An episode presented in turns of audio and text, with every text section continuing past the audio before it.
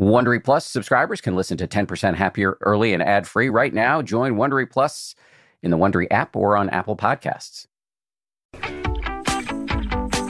From ABC, this is the 10% Happier podcast. I'm Dan Harris.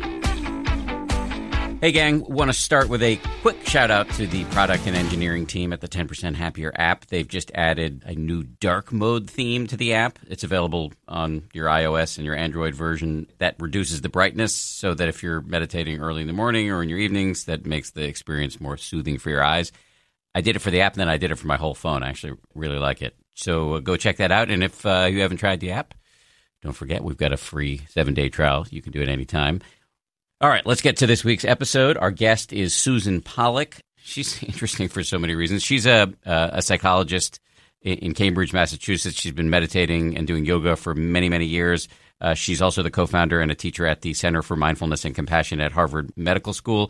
There are two big themes here that we explore. One is the overlap between meditation and therapy and how those two can work in concert. She is a therapist who also talks about and teaches meditation to her patients. And this is the other theme we explore. She has just written a book about self compassion for parents. I was a little worried about leaning too hard into the parenting angle here because some of you may not be parents, but she she goes pretty deep into the fact that her self compassion practices, which are designed for parents, can be used by anyone. So, you, in some ways, you can think about this episode as a kind of bonus to the ongoing self compassion series we've been doing for the past couple of weeks. So, uh, we talk about working with shame as a parent. We talk about working with murderous rage. Uh, we talk about what to do when your kid's having a temper tantrum. And we also ca- talk about snowplow parenting. So, a lot here. Here we go. Susan Pollak. All right. Okay. Thanks for doing this. Great My to see you. pleasure. Good to be here. Thank you. As you know, I ask everybody uh, how they got into meditation. I know in your case it started young. Really young. And it's kind of a colorful story. So this was mid 60s. I was in elementary school, and my aunt, Faye, who um, was then a journalist in New York, was sent on assignment to cover the first Swami Guru who opened an ashram, which is a spiritual center in New York. Um, and she went to meditate, learn meditation yoga, and it really spoke to her. So over the summer, when she came to visit her sister, my mother, she taught us all to meditate and yoga. And there was something about it that really clicked for me. And as you can imagine, I've spent a lot of time thinking about that just because as I teach meditation, try to talk to people about meditation, I think, what was it that was powerful for me?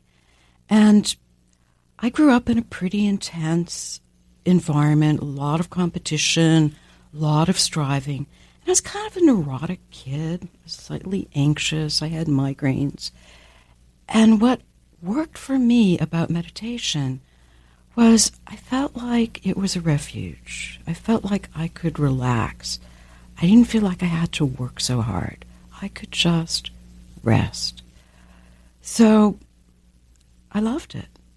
And then um, Faye, being, you know, a sharp journalist, was always interested in the next hot story or the next new idea. So every um, school vacation that I could, I'd go to visit Faye. And there was always some new teacher, guru, and these were some of the really wonderful teachers in the 60s and 70s um, who came through town. So I got to sit with Ram Dass and Krishnamurti and study and sit with Zen masters and Sufi masters and Sikhs um, and do retreats.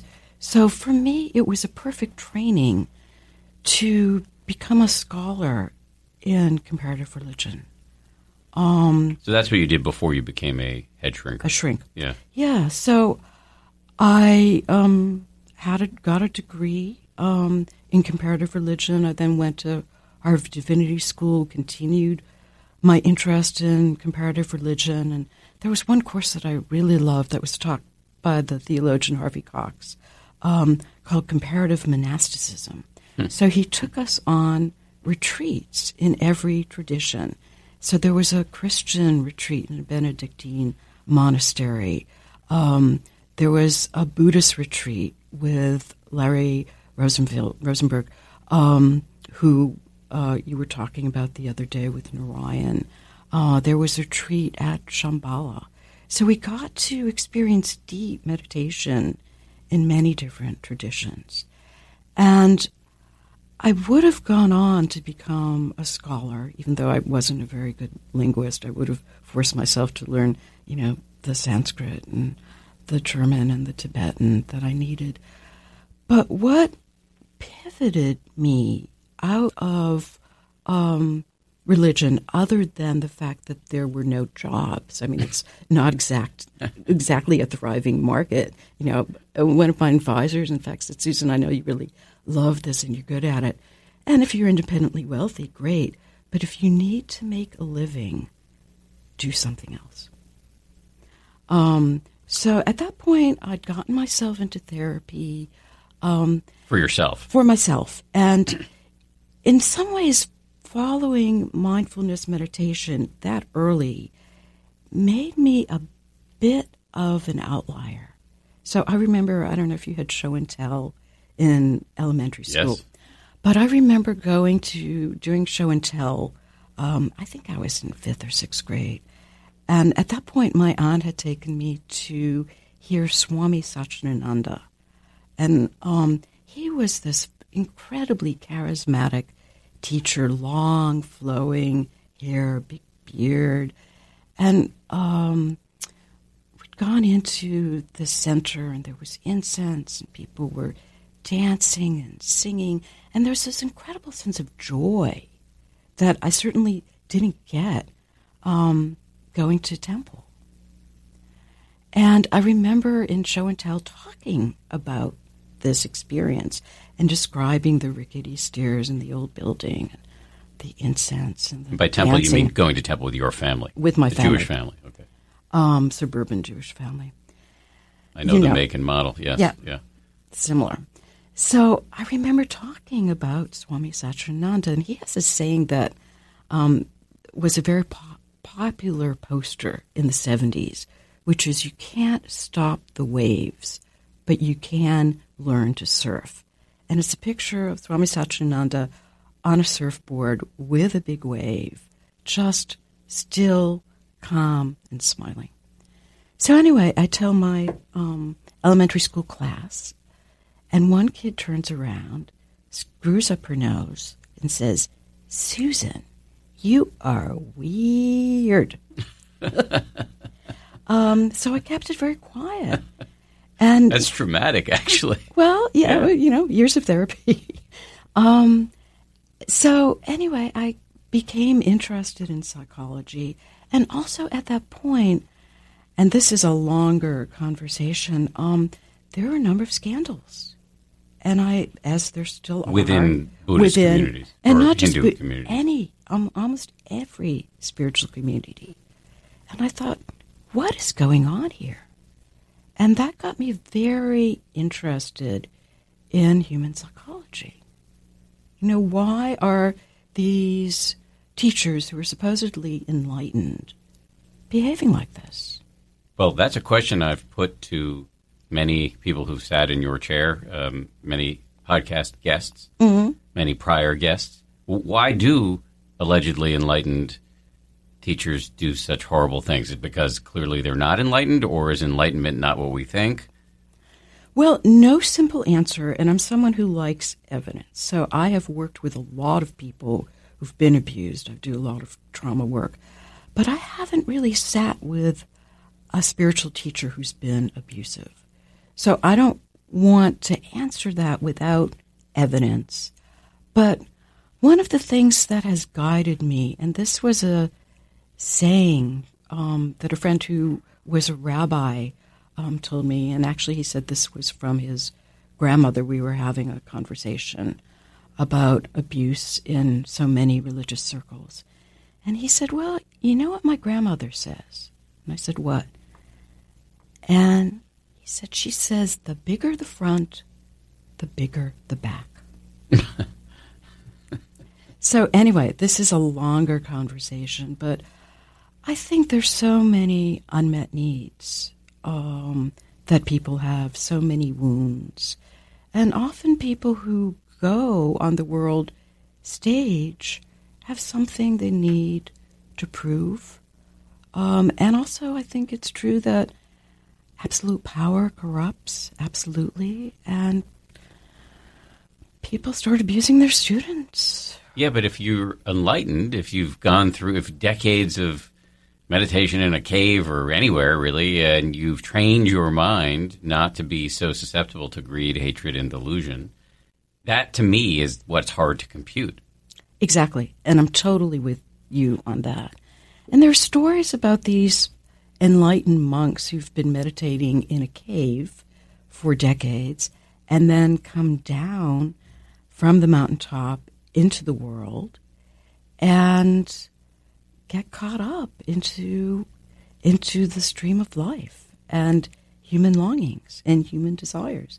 So it may be that um, it's harder to extinguish greed, hatred, and illusion than we thought. But I like to think of that as an open question. I think we really don't know. But it's certainly worth study. Does it make you think, well, why are we meditating in the first place? Well, I have gone through those periods where I've been in a group, there's been some sort of scandal, um, and I think, what am I doing? And there have been times when I've taken a sabbatical. And then there's something that brings me back to the practice. And what it is, is that we're all so human. We're all fallible. We all make mistakes. Um, and the teachings are, are good. You know, the teachings are powerful. And I had not expected, after a number of scandals, to come back. But there's something so enduring um, about the wisdom of the teachings that the human behavior didn't ultimately didn't stay with me. There's a school of therapy, I don't know if you've heard of it, called Internal Family Systems. No. Um, started by a wonderful therapist named Richard Schwartz. And one of the things he postulates, and this has helped me understand it, is that we all have parts. So rather than the Freudian model of the psyche being like an onion with layers, he speaks of mm, sort of um, a homey image of a clove of garlic. So we all have different parts. And I like to think, well, you know, there's some parts of us that are needy, that are hurt, that need to control others. And there are other parts that aren't like that. And there's a saying, again, that's helped me, which is I'm not perfect, but there are parts of me that are excellent. so I've tried to stay with, and, you know, I'm in my early 60s now, and this has been a 50 year journey. I've tried to stay with what is excellent about teachers.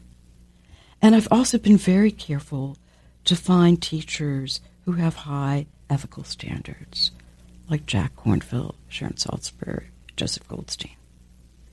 Yes, many of them are my teachers. Um, I, I just on the subject of doubt in the practice as a consequence of people who've been practicing for years acting like complete idiots. Um, I, I noticed this week, just for a variety of reasons, I, I was unable to do the amount of practice I normally do because things got busy for me. Yeah. And I don't know if there's a causal relationship between what happened next, which is a few things happened at work, at one of my two jobs, that were stressful. And I started, I, I was having like a 24 to 48 hour period of feeling really anxious. It was just sort of off. And I s- sat yesterday for a good 40 minutes and I felt better. Yeah. And I was like, oh, yeah, this thing that I'm telling everybody they should do, it actually works. It actually really works, does. yeah. It's not like magic. It was just where I, like, I kind of metabolized the anxiety. Then Mm-hmm. the issues weren't magically solved. It's more just like I wasn't feeling as racy uh, as I was going into the session. Exactly. And that, I think, is the beauty of the practice that you can always start again. Even if you've gone off track, even if you haven't meditated, even if you've had a hard day, you can always come back. And that's that's what keeps us going. It's like, okay, hard day, no problem. Let me start again. Now, in your work as a as a psychiatrist, psychotherapist, Psychologist. psychologist, you worked with, as you said before, people who've been traumatized in spiritual communities. Did you work with sort of more garden variety uh, patients as well? Oh, totally garden variety. So, um, I started with the classical training, which was sort of psychodynamic, psychoanalytic, and then I learned a lot of the newer therapies. And then one of the things I've been doing since the mid 1980s is trying to bring meditation into psychotherapy. Well, that's where I was going with this. So, tell me about that. Does that work? Because what, I've had an, uh, our mutual friend on the show, Dr. Mark Epstein, several mm-hmm. times. He's written a bunch of books, mm-hmm. beautiful books about the overlap between psychology mm-hmm. and Buddhism. But he actually does not usually bring meditation into the therapy room. And in fact, his last book was all about his reticence Yeah. do so. You, however, actually do do it. And so mm-hmm. I'm just interested are these two great tastes that taste great together, or is it are there conflicts? How does it go? Well, you know, again, some people like these two great tastes together, sort of like pretzels and salt, and other people go, nope, nope, not for me. I just want to talk. So I like to see what people need. But the this is an interesting story. So because I'd had when I started graduate school in psychology, at that point, you know, 30 almost 30 years, 25, 30 years of meditation experience. I was sitting with a person and they were depressed or anxious and whatever I did was wrong. So, you know, you sometimes have those experiences where not only do you feel like an absolute idi- idiot, but the person lets you know that indeed you are an absolute idiot. Yeah, this happens every time I'm with my son. Yeah, exactly. Tells me all the time. Well, and you know, that's wait till you wait till he's an adolescent. so I was sitting with this person and whatever I did was wrong. Whatever I said was wrong. And then I thought, okay, let me take a breath here. What would help? And then I thought, okay, when I'm feeling like this, I turn to this practice of breathing, for example, or just settling or grounding. Let me see if I can try this with my patient. And I tried it, and it worked and helped. And it shifted the conversation. So the person was sort of less combative with me, and we were able to work. And I thought, oh, what if I can use these practices that I've been collecting over decades in my meditation practice? Um, and it was almost like I was taking notes as I sat with different teachers, and it felt like there was something precious about the practices they were imparting. But, you know, I'm, I'm careful. I didn't want to do anything, unethical. So I asked one of my supervisors, Can I talk to you about bringing, at this point we called it meditation, we didn't call it mindfulness. Can I talk to you about bringing meditation into my therapy? And I'm going to give you my best, snottiest Harvard accent. Okay? and she looked at me, basically freezing me with her eyes, and said, Susan, you can do anything you want behind closed doors, but I will not supervise you. And I felt like what I was doing was really somewhat taboo. Um, so again, I got very quiet about what I was doing. And then luckily, I met a group of people um, who were very interested in doing similar things. Um, and we started talking and working together and holding conferences and writing books. Um, and the first book that came out was a very solid book called Mindfulness and Psychotherapy. Um, it's now in its second edition. And then with some other colleagues, I really wrote a guide to bringing mindfulness into psychotherapy. And that's called Sitting Together. And while ostensibly it's a guide for clinicians, it's really something that anyone can use. And it's a compilation of the practices that I've been collecting since I was in elementary school. It seems, it seems like there are at least two ways one could combine these two great tastes. Mm-hmm. One is if you've got a shrink who's willing to teach you how to meditate.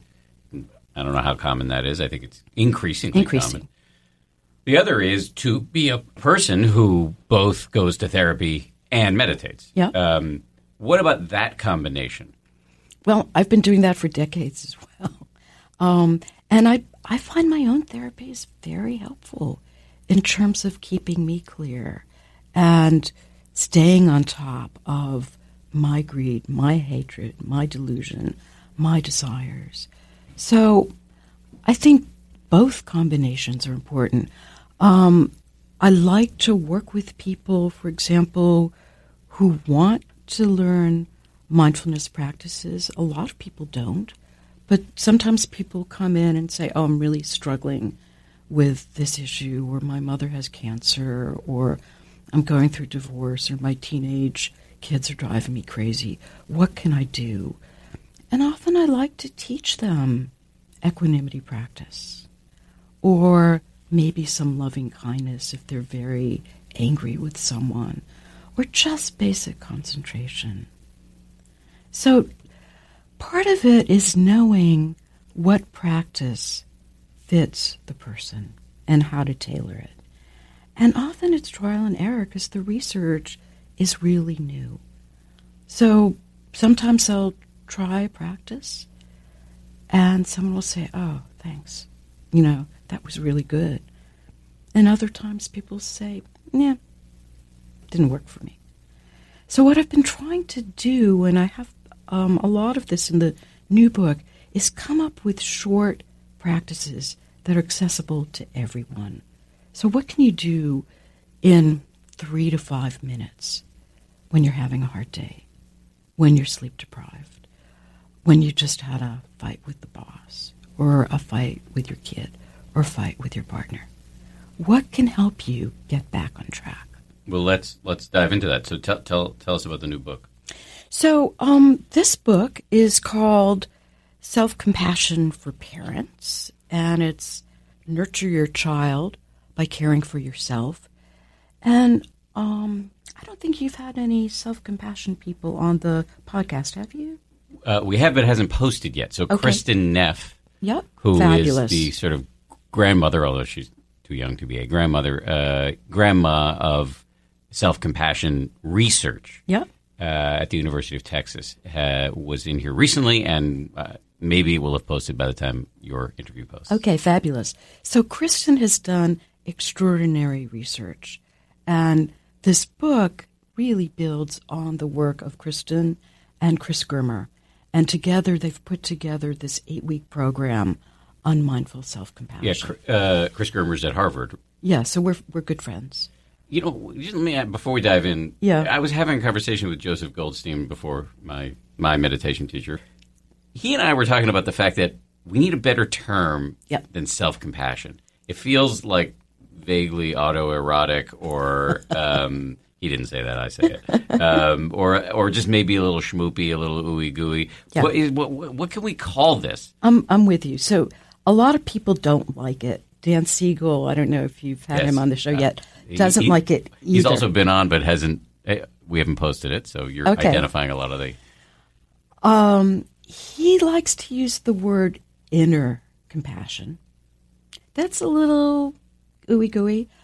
You know, you're going to laugh, but one thing I think is helpful is talking about being 10% kinder. Yeah, You know, to yourself. to yourself. And languaging is so important. A lot of people don't like the word compassion, they misunderstand it. And Kristin tells a funny story where she was interviewed by the Times uh, about her new pro- program on self compassion. And one of the comments was, Oh, great, just what we need. um, a nation of wimps. So people misunderstand it. So I agree with you. It has bad PR. Yeah, I mean, it's it's really just like not being a jerk to yourself, Yeah, not beating yourself up. not beating yourself up in a way that, by the way, makes you not only less happy but also less effective, less available. Exactly. Uh, I have used the term "going easy" with the internal cattle prod. It's not very catchy. Well, or just telling that inner critic to chill out. Yes, yes, yes. It's taming the inner critic. Yeah, that's a good way to um, put it. Sometimes I like, because a lot of clients, as you can imagine, don't like the term, find it ooey gooey. And I say, well, can you tell that inner critic to kind of take a break, chill out, go on vacation? The other way to think of it is maybe putting some daylight between you and the inner critic who's saying, oh, Dan, you're such an idiot. You're so stupid. You really screwed that up. I'm working on this book about kindness, as you know, and uh, there's a chapter in there about self compassion or whatever it is we're going to call it. But I was thinking about calling the chapter "Me, comma a love story." I just can't find any Yeah. other way to make fun of the thing. I mean, it's really powerful, and it is, I think, the prereq for actual, like, outward facing, facing compassion, a sustainable outward facing compassion. Um, but w- it just that the, if you if you go in loaded for bear with uh, self compassion, some people can't hear it. Exactly. So you use words that people can hear. Yes, that's my that's my. I have no original ideas. I just None of I us just do. relanguage things, mostly using the f bomb a lot. Yeah. Can I tell you a, f- a good story Yeah. that I use as a guide? Um, and in some ways, this has been told as a, a Dharma story. I've heard it um, in meditation circles. So, turns out, and this may be apocryphal, I don't know, but supposedly, um, many years ago, when the Brits colonized India, they wanted to keep their golf courses because they loved playing golf. But the problem was the monkeys. And they didn't know what to do about the monkeys. The monkeys in India, they will mug you. They They're will, tough, yeah, yeah. they will climb all over you. So they got together and said, "Okay, what are we going to do about these monkeys? It's making it hard to play golf." So one person said, "Okay, I have an idea. Let's build a fence." So they built a fence or wall um, around the course, and the the monkeys climbed over the wall. so it's like, okay, this isn't working. What else do we do? And then someone else said, okay, I have an idea. Let's cart up all the monkeys and bring them to another forest. So they gathered the monkeys, they carted them up, they drove them away. Guess what? The monkeys came back. And then finally they said, okay, what are we going to do? We really want to play golf. And someone said, I have a good idea. Let's play the ball where the monkey drops it. So I've used that as a metaphor. Like, okay, how can I be in the moment, see where things are, see what's happening, rather than the way I want things to be? But I was thinking you were going to say they just decided to feed the monkeys, so they left them alone. That would have been the compassionate way to. Well, I love that. That's not how I heard the story, but that's what we call a reframe of let's, you know, feed the monkeys.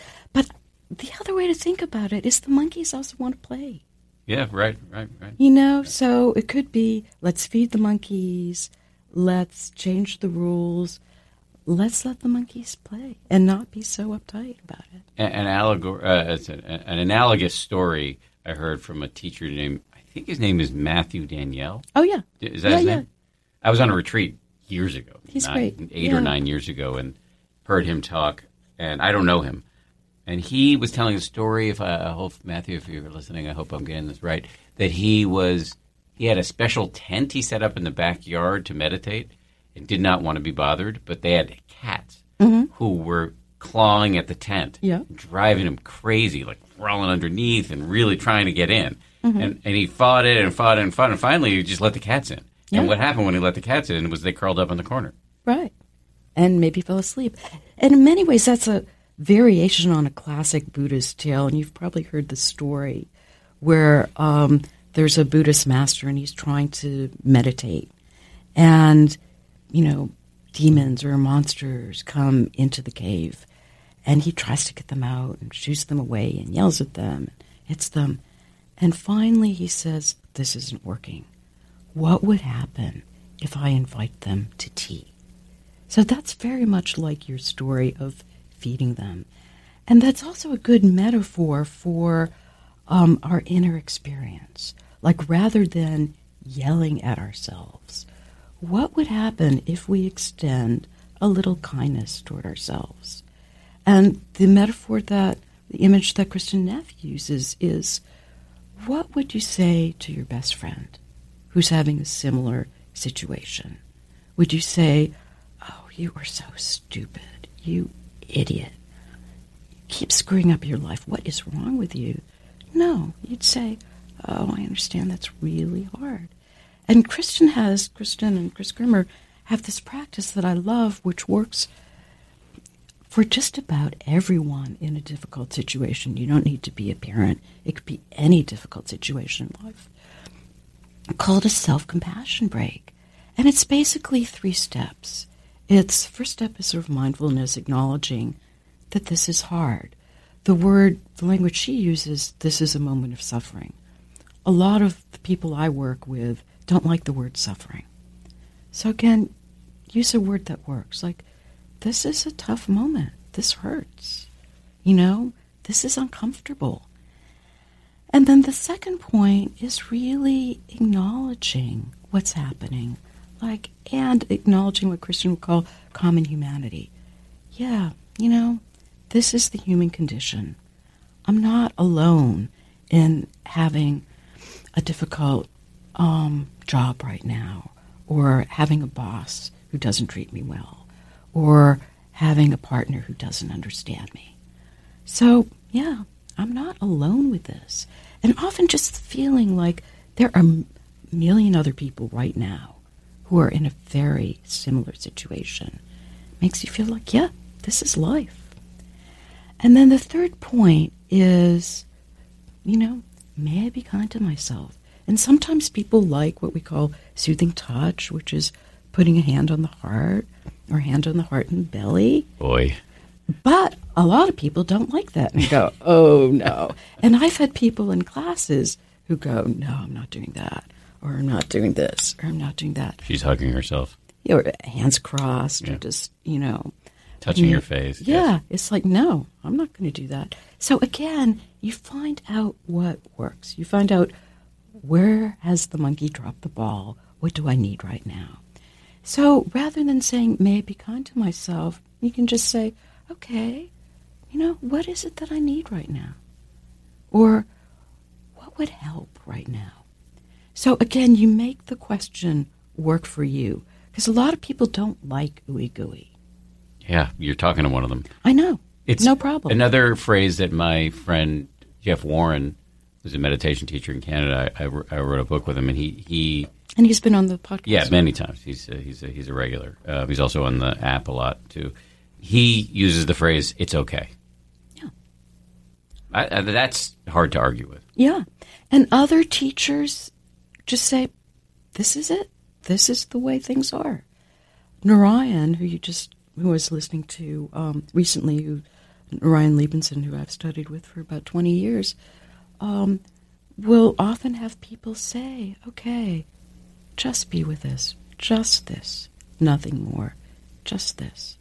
This but, is the way things are. Right but that's now. more mindfulness than self compassion, right? So, just the, uh, correct me if I'm wrong here. So I, I um, um, compared to you, especially a newbie in meditation, mm-hmm. but I think of just this as a little phrase that would tune you into whatever's happening right now, mm-hmm. which is a mindfulness mm-hmm. exercise but we're talking about self compassion. So in self compassion, it's often about sending phrases of caring. Yeah. Right. So isn't that different than you know, may I be well, free from suffering? What I like to think of is mindfulness as the foundation of compassion, and that's an analogy that Jon Kabat-Zinn uses. Like mindfulness is the foundation of the house, and then we build on that. So if there isn't some awareness, it's really hard to add any um, compassion. Like, yeah, okay, this is hard, you know, and let me be with it. You can add some warmth to that, or this is the way it is. Some people, again, it's nothing works for everyone. Everyone has a different way of taking it in. So I've had some people who get angry with the okay, this is this is okay. Because they'll go, no, it's not okay. So again, it's finding the words that speak to you. What about you've got this? Some people like you've got this. I that tends to be one that I like. But other people say, no, I don't have it. My life is falling apart. Mm. How dare you tell me I have this? Mm. You know, my world is hell. So, one of the things that is helpful is asking people, what do you need to hear? Mm-hmm. What are the words that really make you feel grounded and centered, that comfort you? You know, that could be the equivalent, you don't have to do this, of putting your hand on your heart, or your friend saying, You're a good man.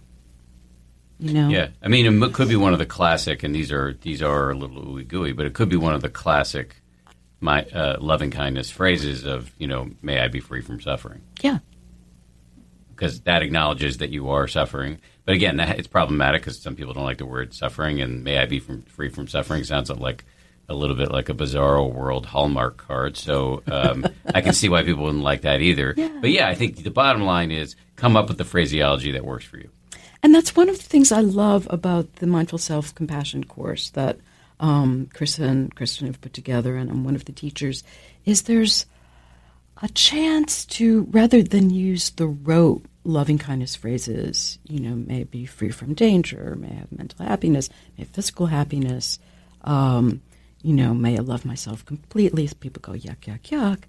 You come up with the phrases that really speak to you which is different than the traditional rote classical phrases, which are wonderful, but again, don't work for everyone. So I like to try to make it really accessible, just as I like the practices to be accessible. So that's one of the practices in the book, which is if you're having a bad moment, mm-hmm. in, in, in the context of your book, it's a bad moment with your kid. But if you're having a bad moment in any context for any human being, kidless or a parent, yeah. You can do these three steps of first uh, just noticing that something sucks right now, or this is a moment of suffering, however yeah. you. Two is to realize like everybody has bad days, no matter how golden your life may appear on the outside. Right. And three, which again, the connect aerates your own stress because you're connecting it to the fact that you're part of a uh, Homo sapiens, and we all suffer. And you don't feel so victimized, right, or alone at least. Yep. Uh, and the third is to give yourself some sort of succor. You know, like mm-hmm. whether it's if you're up for it, give yourself a hug or mm-hmm. uh, put your hand on your heart or your hand on your face. Or if you're like me and you're, you know, emotionally uh, unavailable and stingy, you can say something like "It's okay," yeah. or "This sucks." Yeah. But you're you you can handle it. That kind of thing. That's the first. So just recapping where we are. That's the first practice mm-hmm. uh, that we're talking about from your book. What are the other practices in your book? Um, well, the book is full of it, and let me just add one more thing on sure. it. One one other thing I like, and you can tell I've worked on variations for years, is just saying to yourself, "I'm listening. I'm here for you. I have your back. I hear you." Doesn't that feel a little schizophrenic? who's the who? Who are you talking to if you're talking to yourself? Who's doing the talking and who's listening? Well, you know, again, we can think of that model of parts, but you can reach out to perhaps the part of you that feels anxious or worried um, and just say, Look, I'm here for you. It's interesting you say this because I've been working with, uh, there's another recent guest on the show named Jerry Colonna, who's a sort of celebrated corporate coach in mm-hmm. the um, tech world mostly and Jerry's been working with me and some other folks at the 10% Happier Company, and uh, he's also a practicing Buddhist. Um, very interesting guy. And he talks about sort of identifying your various inner hob- hobgoblins and Yeah. you know giving them names, which is not he's not the only person who does Yeah. this. Uh, Jeff Warren, the aforementioned Jeff Warren, does this too. And Sharon Salzberg Yeah, does that. yes. Yeah. Sharon Salzberg talks about naming your inner critic. Uh, in fact, she has an, a meditation on the Ten Percent Happier app that's Mm-hmm. all about that. And and you know, Jerry's argument, and he, again, he's not alone on this, but I he's in my head because I talk to him a lot. Is you know hug the hobgoblin. You know, like Mm-hmm. uh, when in my case, uh, my stern, dismissive, stubborn, Mm-hmm. nasty voice, both internally directed and externally directed, is Robert Johnson, my grandfather, uh, who who uh, ha- raised his family not far from where you grew up um, on the North Shore of Massachusetts. It's like, all right, Robert, stand down, Yeah. or like the war's over. Yeah. Uh, you know, you don't. I, I see you. I hear you. Here's a high five for you. You were doing your job. You're trying to protect me in some warped way, mm-hmm. but, but you know, we're, we're not. You're not needed right now. Yeah. And that's exactly right, because in psychological theory, we think of these parts as protectors. So the more you can say, you know, thank you, Grandpa, you're doing your job, you've done it really well, but, you know, you can get vacation right now, you can chill out, you can stand back. And often just creating that space feels like, oh, thank God. And one of the techniques that they teach is to really acknowledge these difficult protector parts and say, yeah, thank you. You've been trying to help me and protect me so I don't screw up. I see that. Thanks. And then suddenly it's a little easier. But I, one area where it's useful for me is that I have a lot of shame around the protector parts, or in particular Robert Johnson, because I've done some of my dumbest, meanest stuff when he's taken over the show, uh, and so I feel very guilty, defensive, shameful about that. And Jerry's reframing is look, he was trying to meet some need for you, or you were trying to meet some need when you're in this mode. Yeah. Some ancient, primordial, chi- you know, five year old need of. Mm-hmm. He boils it down. You know, we in psychological circles, you'll know this better than I do. There's Maslow's hierarchy Yeah. of needs: love, safety, and belonging. Mm-hmm. You could whittle it down to in the five year old mind. And so, if you, if I've found it very useful to think, oh, Robert's just trying to keep me safe Exactly. in his in his again sort of warped way Mm-hmm. uh, of keeping me safe. But it's his methods are no longer useful, Exactly. and uh, so seeing them come up, don't feel guilty that I'm a you know I feel tempted to say some horrible thing.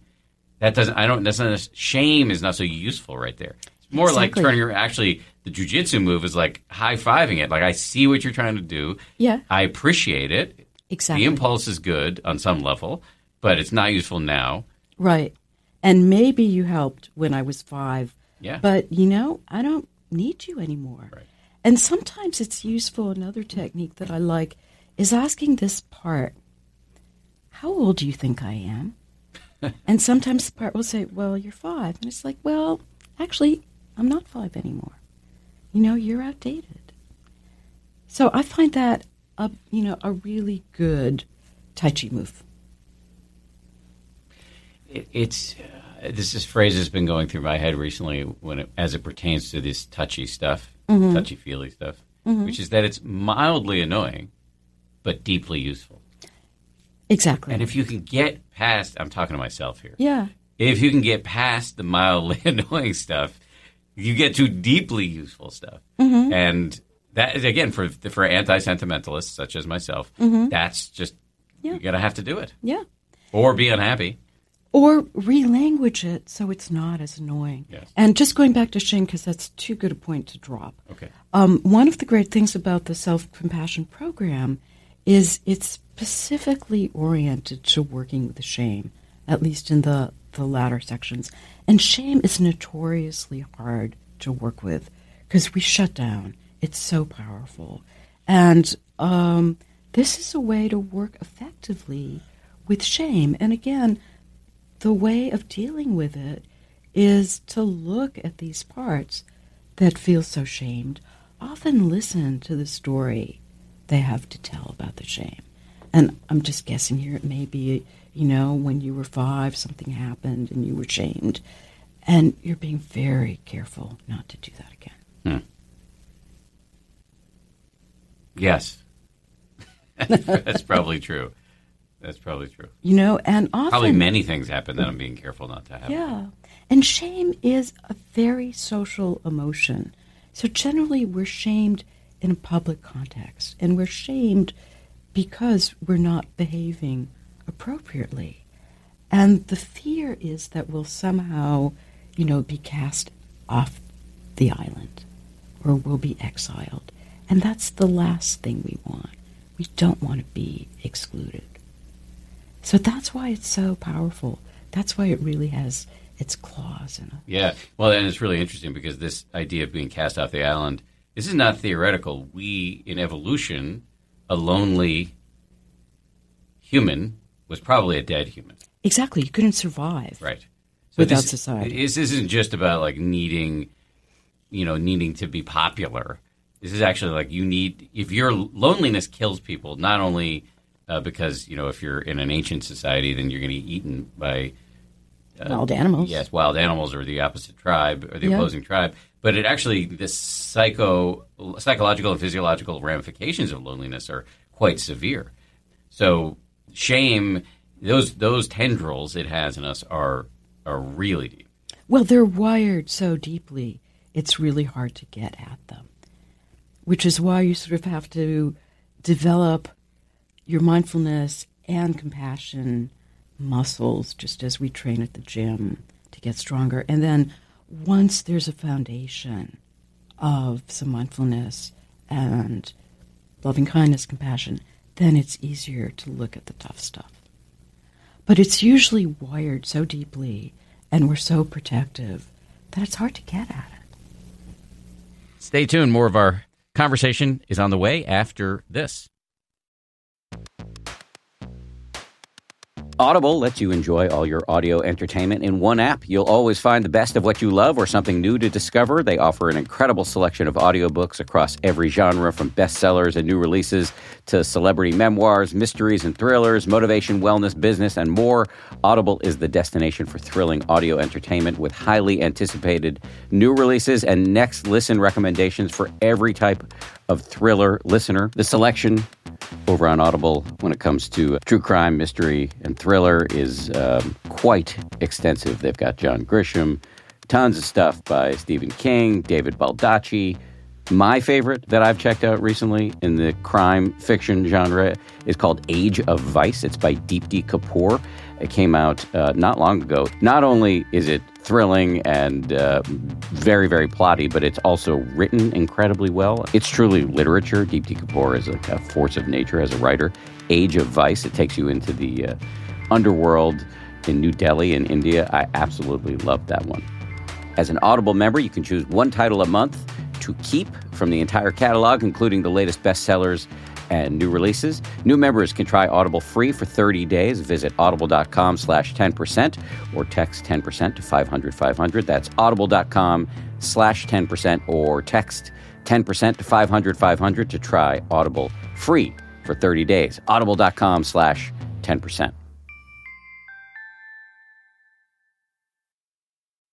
The Taste the Mediterranean sales event is going on now through March 19th at Whole Foods Market. It's a store wide event packed with flavor. My family and I are regulars at Whole Foods Market. We've got one, I think, less than a mile and a half away from our house. This Taste the Mediterranean thing sounds pretty cool. Uh, they've got Mediterranean inspired flavors. You can save on Parmigiano Reggiano, charcuterie, and ground lamb. They've got delectable seafood choices. You can save on whole branzini and sustainable wild caught sockeye salmon, which is a regular feature at our dinners in this house. My son loves that salmon from Whole Foods. And I'd be remiss if I didn't point out all of the uh, 365 by Whole Foods Market products. Stock up on wallet happy Mediterranean essentials like feta cheese crumbles whole wheat pita pockets, and more. I am constantly uh, consuming these 365 products, including the, the raw cashews, which I snack on all the time. We love the 365 sea salt and pepper. Uh, we love their sushi rice. You get the picture. Go check it out. Taste the Mediterranean now at Whole Foods Market.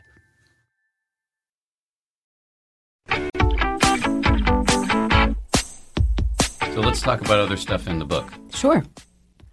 I was wondering, and tell me if you um, if this would be helpful. Do you want to talk about a situation as a parent that was tough for you with Alexander? Speaking of shame, um, yeah, I'll, I'll, give you something from yesterday. Okay, great. Uh, he was throwing a. And how old is he now? He's four. four. Okay. Florid temper tantrum um, last night. He it was directed at his mother. Mm-hmm. I was around, Mm-hmm. But he was just going on and on. It was just going on and on, and he was just the histrionics, the theatricality of it Mm-hmm. was driving me nuts. Mm-hmm. And I found myself kind of laughing a little bit because, Mm-hmm. but that was like covering up for the fact that I really wanted to kill him. Yeah. Um, and I realized like this is not a good look. Mm-hmm. You know where why why can't my wife was being so patient with him Mm-hmm. and so loving with him, and I was thinking I don't know if I could do that if I, if, if it was me in that position because he doesn't really throw these big temper tantrums directed at me. I've, we've had a few, but mostly he really there's something about her that he directs a lot of this stuff at. When he's with me, it's a little bit more relaxed. I don't, and, and that that is that is not. I'm not. That is, I'm not complimenting myself mm-hmm. by saying that. It's just the part of the dynamic, and he mm-hmm. spends much more time with her. Anyway, the shame was I wanted to kill him. I didn't have a lot of sympathy or patience for him in that moment, and found myself kind of chuckling at how ridiculous he was being, mm-hmm. and that didn't feel right. Okay. And then it passed. He Yeah, totally calmed passed. down. He calmed down, and then we were in bed reading bedtime stories. Me, him, the cat, and mommy. So it was, Mm-hmm. was all fine. There was nothing. There were no bad ramifications, but internally, I felt a little like maybe that's Robert Johnson. You know, that's maybe my grandfather showing up there. Well, and maybe it's human. So, two points. One is um, in the book, there's a practice for tantrums, especially in tantrums in the grocery stores when your kid melts down. But it sounds like your wife got him under control. What was painful for you was that you had some aggression coming up. Yes. So, first a story, then a practice. So, one of my mentors, when I had my first child, said to me something that I thought was incredibly aggressive. And he said, You know, right now, everything's lovely. You know, you're sleep deprived, but you're blissed out. Beautiful baby. Mark my words, as things will get, as he gets older, you will have a moment where you want to kill him. And I thought, like, how dare you say this? It's sort of like the witch at the, you know, baby's birth party, you know, giving you charcoal and giving you a curse. Like, how dare you tell me I'm going to want to murder my child? But he was absolutely right, and he was he was a Freudian, so he was very in touch with aggression. And then I felt less guilty when I really did experience what the psychoanalyst called murderous rage. And it was like, oh, yeah, that's what he was telling me. You know, we all get really angry with our kids. I feel less guilty as you talk. I didn't know this was an established thing in Freudian psychology. yeah. I feel like I started to think I was uniquely defective. No. All the analysts will talk about murderous rage. And um, Winnicott, who Mark Epstein loves as well. D.S. Winnicott. Yeah. Um, D.W. D.W. I don't know. Yeah. Famous psychological Donald theory. Winnicott. Um, talks about it. But let me give you a mindfulness and compassion practice Okay. that helps the next time you want to murder your son. okay? And this is, um, Can we call it murderous rage practice? we can call it murderous rage practice. That's a pretty good name. In fact, I can even add that to my Psychology Today blog. I like it. Okay, so let me guide you through this. And Okay. again, this doesn't just. Oh, we're going to do it now. We're Okay, going to do not right just going to describe it. We're going no, to no, do it. Okay. and we're going to do it in about two minutes. But let me just say, for those people who are listening who aren't parents, you don't need to do this as a parent. There are times when we have murderous rage for our partners, for our coworkers, Or while driving. What? Oh, you bet. And Boston drivers are notoriously terrible. Okay, so let's say someone cuts you off. So just sit comfortably, take a deep breath, and just let yourself ground. coming into the present moment. And just, if you like, anchor with your breath or the sensations of your body. And just notice what you're feeling, just bringing some mindfulness. And then tune in. Ask yourself where in your body you're feeling this murderous rage. Might be in your belly, might be in your jaw, might be in your chest. Just tell me where you're noticing it. Or where you were noticing it last Yeah, night. I I feel no murderous rage toward you. That's good. Probably like a sucking chest wound, like you've been shot right in the like two inches north of your solar plexus. Yeah, okay. So I'm not going to suggest you put your hand there because I know that would be ooey gooey. I'll do it for you. Okay, I like you. all right. So if you like, just put a hand there. And then just say to yourself, ah, this is what murderous rage feels like. Okay, let me pay attention to this. And just let it rise and let it fall. So, as we we're talking about a few minutes ago, you can't stop the waves, but you can learn to surf. One really interesting psychologist named Alan Marlatt had this practice which he called surfing. An urge surfing. So just notice it rise, notice it fall. And the research is that no feeling lasts more than 30 seconds. So just say, yeah, okay, this is what it feels like. Let it rise, let it fall. And then, if you like, just coming back to center. One technique I find very helpful is coming back to the sensations in your body. Luckily, the body doesn't ruminate. The body is always in the present moment. And then just check in. How, how are you feeling? Just tell me what you're feeling. Uh, I was able to visualize my son howling, and so I, I started to feel some of the anger. So I, uh, the the feeling in my chest came back. That seems to be like the place where it all registers. Mm-hmm. But I now feel more interested and curious in it rather than owned by it. Great. And one other, I, I like sort of little mantras that help get us through the day. And another one I find helpful if we start going back there again is just to say, okay, that was then, this is now, it's not happening now. Yes. I don't have to go back there. You know?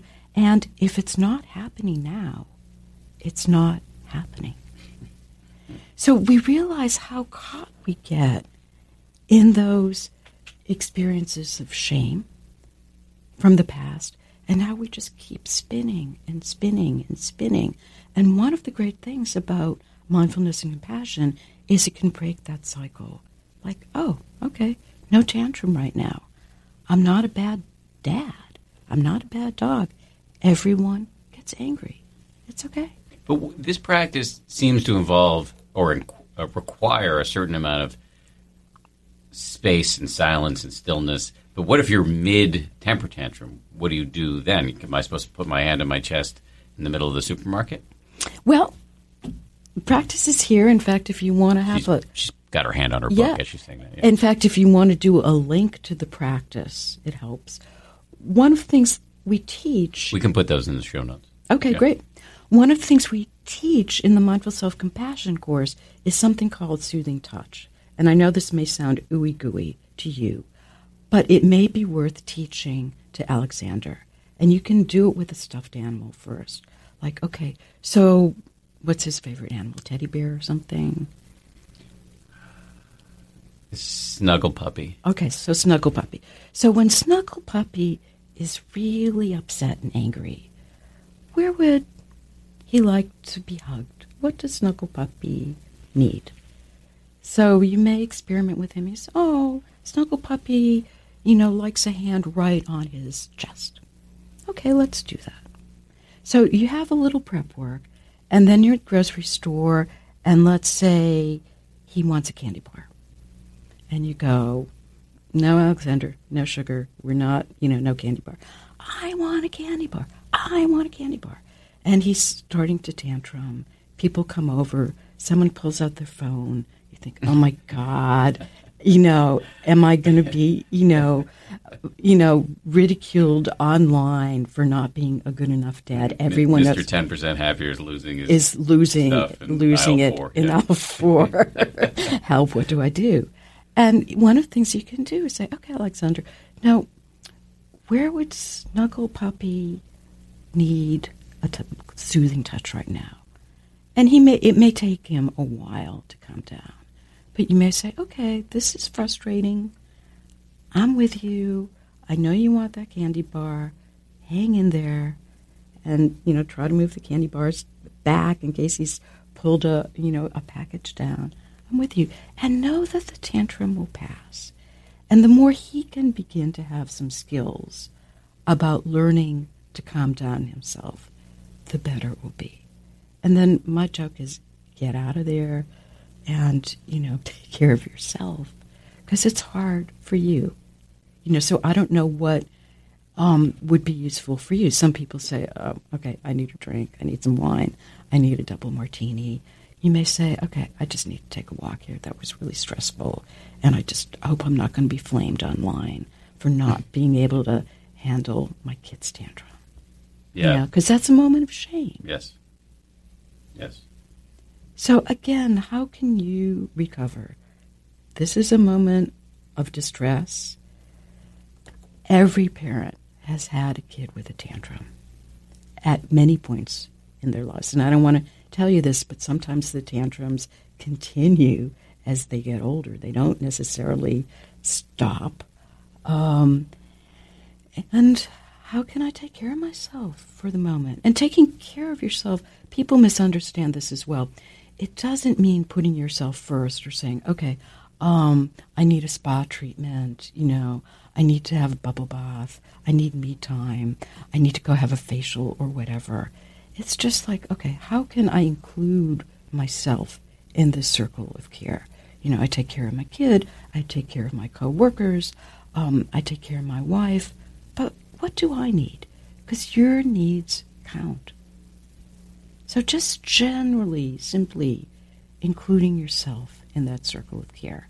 So it's not ooey gooey, but it's just like, all right, I matter.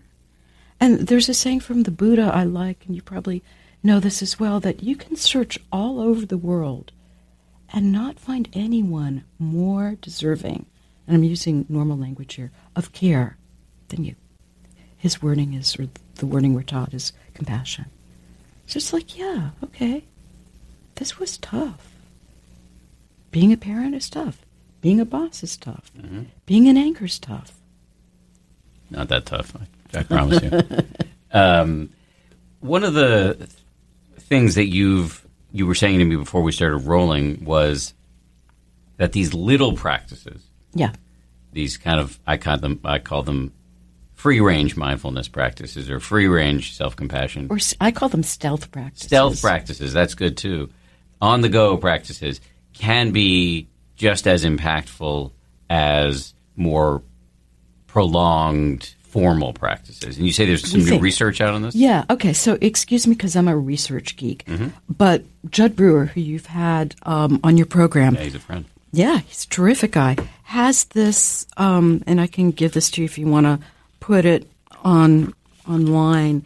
Um, what he was finding, this just came out, um, and ostensibly it's about um, the title of the article is mindfulness training for smoking cessation, moderation of the relationship between craving and cigarette Yes, use. he's been studying this for a while. So, putting it in English rather than journalese, what he was finding in this article is that those little moments of mindfulness, the stealth mindfulness, have a bigger impact than we thought. So those moments where you will do, you know, mindfulness of washing dishes or mindfulness of changing diapers, which I have in, in the book, or the rain practice or mindful walking. Those Maybe we should just define rain for a second. Okay, so that is a practice that was popularized by the meditation teacher Michele McDonald. So that's R, recognizing, A, acknowledging, I, investigating, and then responding and neutrally, like not taking it personally. Right. Non identification. Non identification with it. Yeah. And um, another way of doing it is, you know, this is going to feel icky gooey, but responding with some nourishment or nourishing. So those are practices you can do on the go, walking. You can do driving. I mean, keep your eyes open, of course, but just acknowledging, recognizing, and that will help it pass. So what was what Jud was finding was that these practices, these on the go practices, I'd like to call it compassion to go, like our, you know, coffee to go, make a difference. But the research is still new. We don't know how much of a difference it's going to make. But so far, it's trending. It's going the right direction. Are there other practices in um, in the book that you think we should dive into a little bit now? Um, there's so many. I mean, there's there's about fifty practices. So I like to focus on need. So maybe think about practices that you or your colleagues might need on a daily basis or other burnout. Burnout. Okay. So, um, one of the things I really like, there are a few practices I really like for burnout. Compassion practices help, and also the equanimity practices help. Um, and one of the practices that I, well, there's two. I'm going to give you two options, and you tell me what you're most interested in. One is called this again, be, be a little gooey for you. Um, the tree of compassionate beings. So you imagine, and you can do a link to this as well. You imagine that you're surrounded by people in your life who really care about you, um, and it's nurturing. You feel much less burnt out. You feel like you have the proverbial village. That's one. The other practice is one that the Dalai Lama taught to thousands of people at Harvard many years ago, and these were people who had no meditation experience. So this may be really good for your listeners. And um, I've simplified it and called it um, a still place in a stormy sea. Um, and basically, it's dropping down underneath the waves and the stress of life to find a place that's still and calm and nourishing. Do you want me to do that? Sure. I can do it in about three minutes. Oh, great. I mean, again, some of these practices it's better if you have 45. Most people don't have 45 minutes. So I try to go for what can you do in three to five minutes that's going to make a difference. Okay, so just sit comfortably. And this is a bit of a visualization. Um, not all meditation practices are visualization. Some people like it, some don't. See how it works for you. Just start grounding, feel your feet on the ground. Take a few breaths. Just knowing that you're here right now, feeling the sensations of your body, letting yourself be present. And then start by getting an image of a, a beautiful harbor. And there's a boat in the harbor. Sky is blue. Water's calm, great cumulus clouds.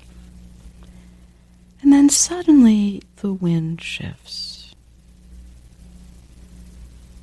And you feel a storm coming on and you're watching the water, the calm harbors suddenly full of white caps. Wind is strong. There's thunder. There's lightning. there's hail. It's a real storm. And you're looking at this boat in the harbor, maybe even imagining that you're in this boat in the harbor, being lashed by the winds and the waves, blown about. And then you imagine, perhaps putting on scuba gear if you like, that you can drop below the winds, below the waves, dropping to where the anchor is. And feeling like the waves and the wind and the storm is above you. You're resting in a very quiet place. And in this place, you're feeling held. You're feeling somewhat rejuvenated. You're feeling like you can get a rest.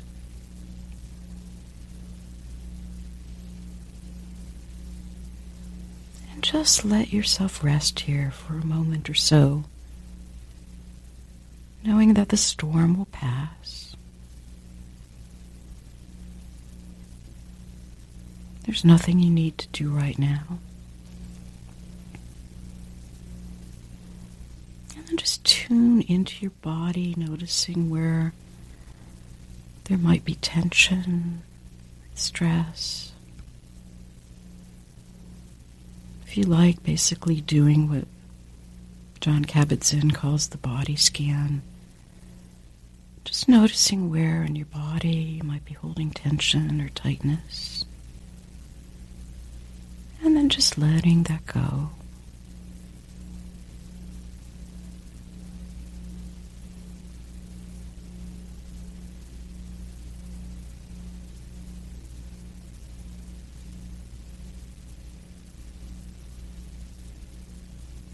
And then when you're ready, no rush, you can stay here a little longer if you like.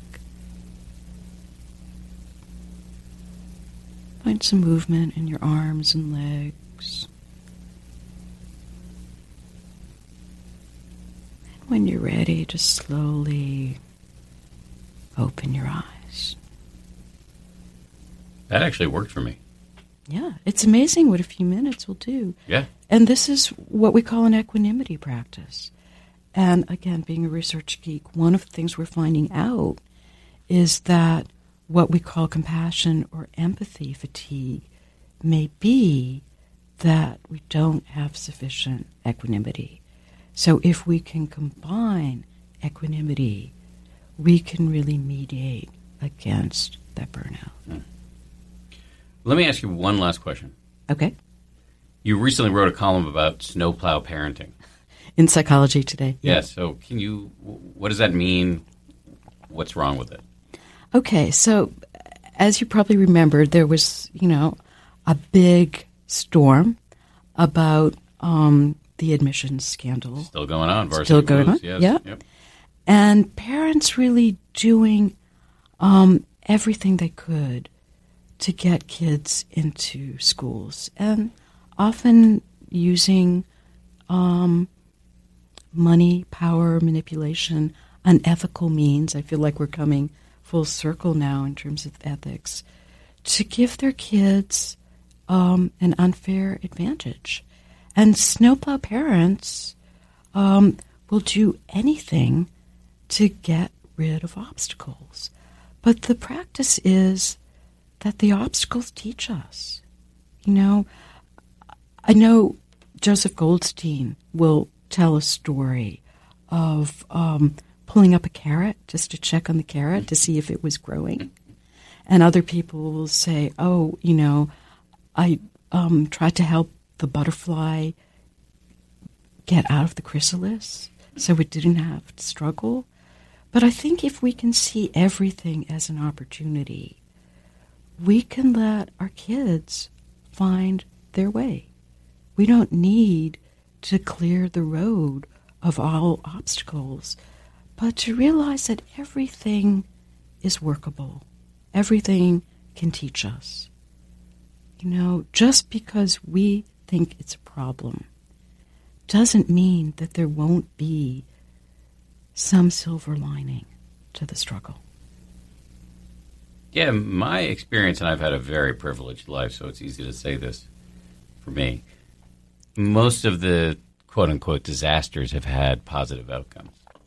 Ultimately. Exactly. I mean, I had a panic attack on national television. Yeah. It worked out okay, et cetera, et cetera. And it led to this. Yes. Now, granted, I speak from a position of, and I don't want to sound like too much of a college student here, but privilege. Um, and it's become a kind of, unfortunately, a loaded word, but it, it, it is what it is. I was raised by, by doctors in Newton, Massachusetts. I had a lot of opportunities that a lot of people don't have.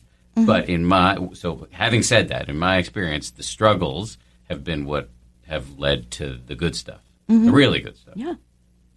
And there's actually a practice in the Mindful Self Compassion book and course that looks at those struggles and then has, after they're gone, has you look at this, the silver lining. So it's like, oh, okay, what appeared to be a struggle and what appeared to be so difficult was actually useful.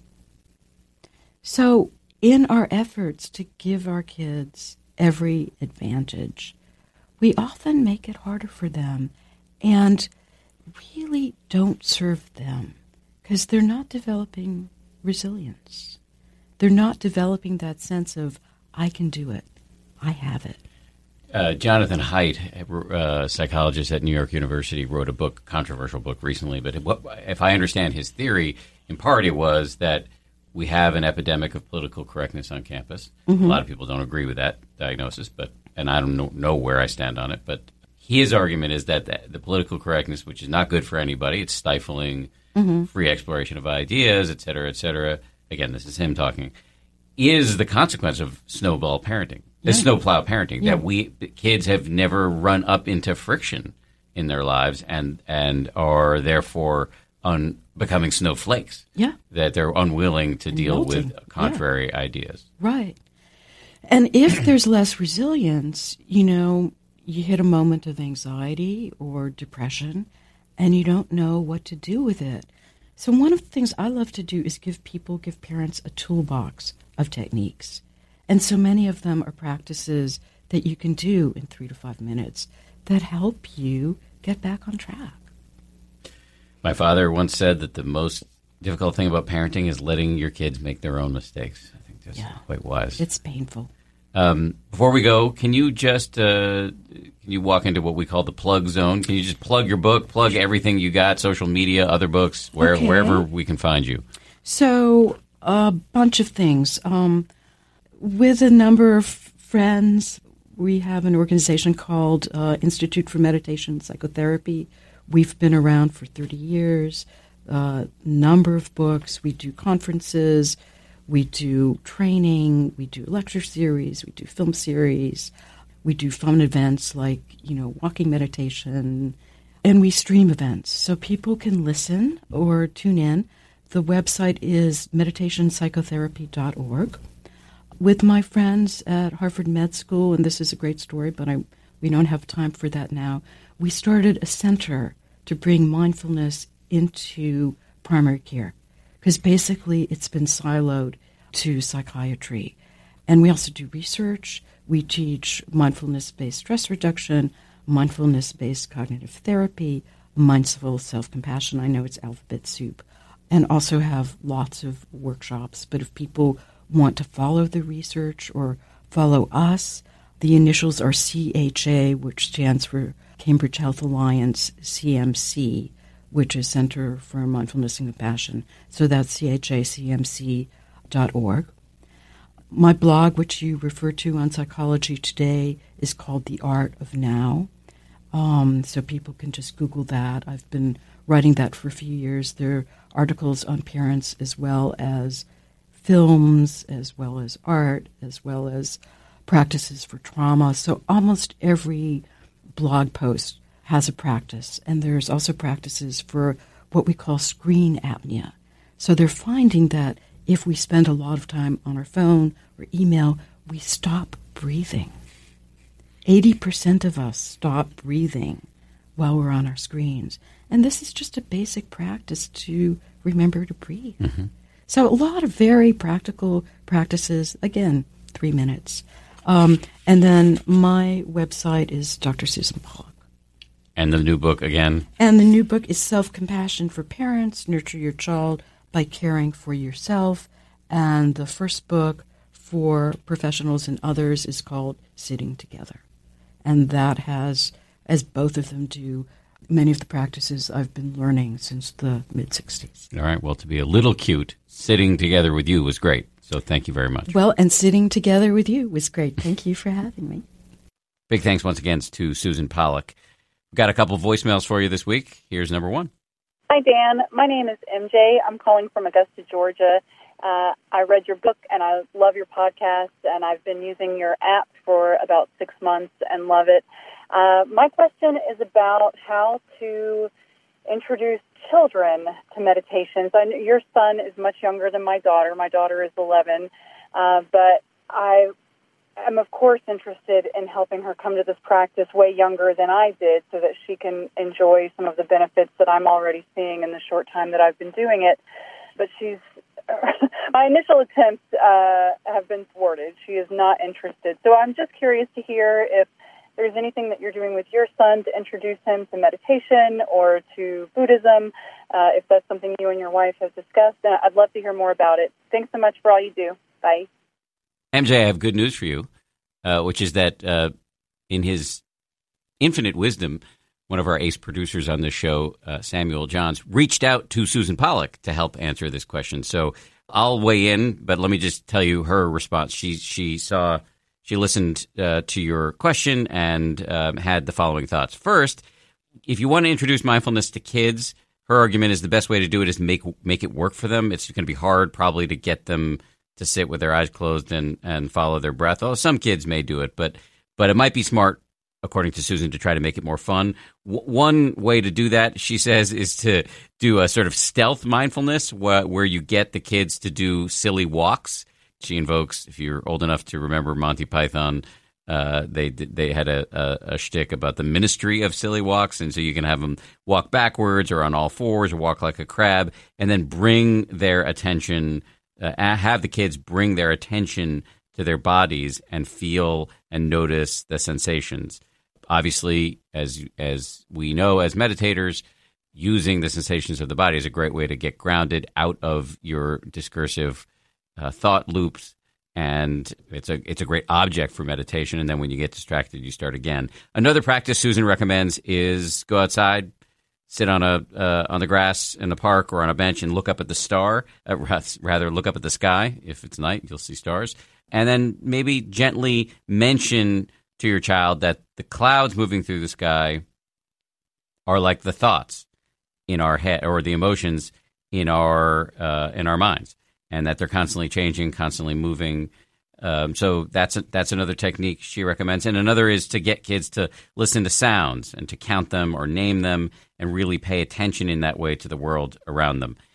Her final thought, and this is the one I would have said right away, is that given the loaded freighted nature of parent child relationships, it might be best to have somebody else teach mindfulness to your kid because kids are wired to reflexively reject a lot of our suggestions. And uh, that's kind of the route I'm taking. Uh, I don't know if that's just a lazy route, but it, it's.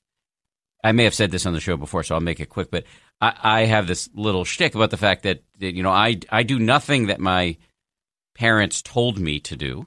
You know, I wasn't allowed to watch TV, and as I like to joke, I now work inside the box. Uh, but I do everything that they modeled. So they were really serious about their careers, really serious about their relationship with one another, very serious about daily exercise. And they never lectured me about any of that stuff. I just saw them do it. It became normalized for me. I said, that's the route I'm going with Alexander. He he's almost five. He knows daddy meditates. He you know, he knows I go on meditation retreats. Got a few little tasteful Buddha things around the house. He knows what the Buddha is, but there's no really long lecturing about it. No, no really. Uh, I don't evangelize to him. We have a few children's books that people have sent me that I'll read to him that talk a little bit about the idea of not being owned or carried away by your emotions, but I really don't make it a too big a deal because I don't want to turn him off. I want him to come to it on his own. So that's just my approach. All right, let's do voicemail number two. Hi, Dan. Valerie from Savannah, Georgia. And I have been working with mindful meditation for many years now. I am so happy that your experience and your podcast has helped bring mental health issues into the light. I have listened to mindful parenting, but would like to hear more about mindful parenting of adult children, especially during this time of the opioid crisis and in general just dealing with adult children and bad decision making, how to still be a parent that cares and still hold on to your mental sanity as your adult children go about their life making their decisions, which are not necessarily always uh, well thought out. So, anything about uh, mindful parenting of adult children would be wonderful. And thank you so much for the work you do and those that work with you. I really enjoy your podcast. Have a wonderful day. Thanks, Valerie.